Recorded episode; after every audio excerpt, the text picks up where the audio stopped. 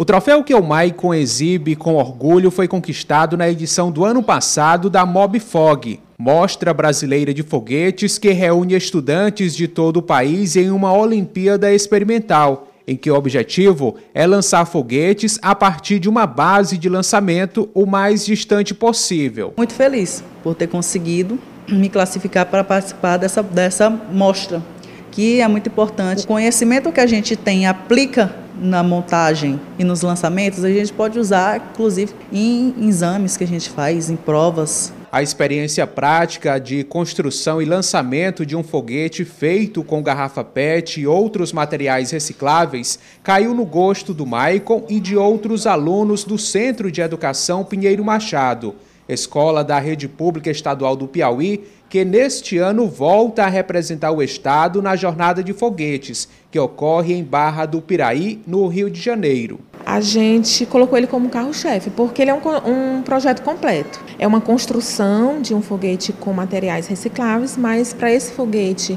conseguir arremessar, tem todo um processo e todo um estudo químico Fora isso, tem a questão da física, que estuda o ângulo, de qual é o ângulo que a base precisa estar.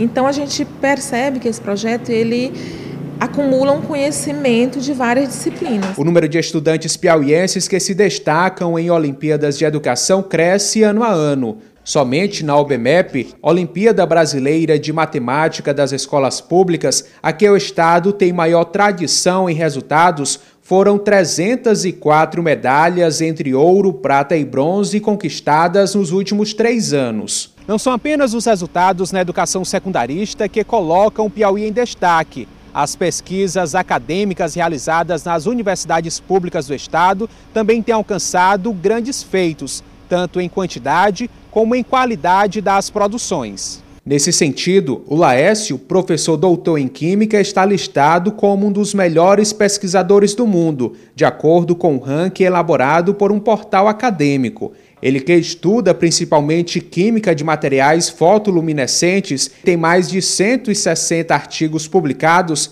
e 7.338 citações em trabalhos científicos de outros pesquisadores. Cada trabalho que a gente é, prepara, a gente tem que dar uma atenção especial na parte do texto, tentar explicar de forma mais didática, as figuras, deixar mais bem elaborada, mais ilustrativa, muito intuitiva para quem já olhar o trabalho, já conseguir pegar a ideia do que o trabalho está é, tentando passar de informação científica. E muitos materiais é, bem feitos foram, é, tipo, com propriedades de alta performance, foram descobertos ou foram feitos de, de forma acidental. Muitos não, muitos foram é, pesquisados é, de maneira matemática, elaborada, estatisticamente, até se conseguir chegar a um material de alta performance. Para quem ainda está no início de uma jornada, que por sinal já começou brilhante, o futuro poderá ser tão promissor como um foguete. Importante mesmo onde você pode aprender outras matérias, você pode aplicar matemática, física, química e aprender de forma lúdica onde você vai estar tá aplicando seus,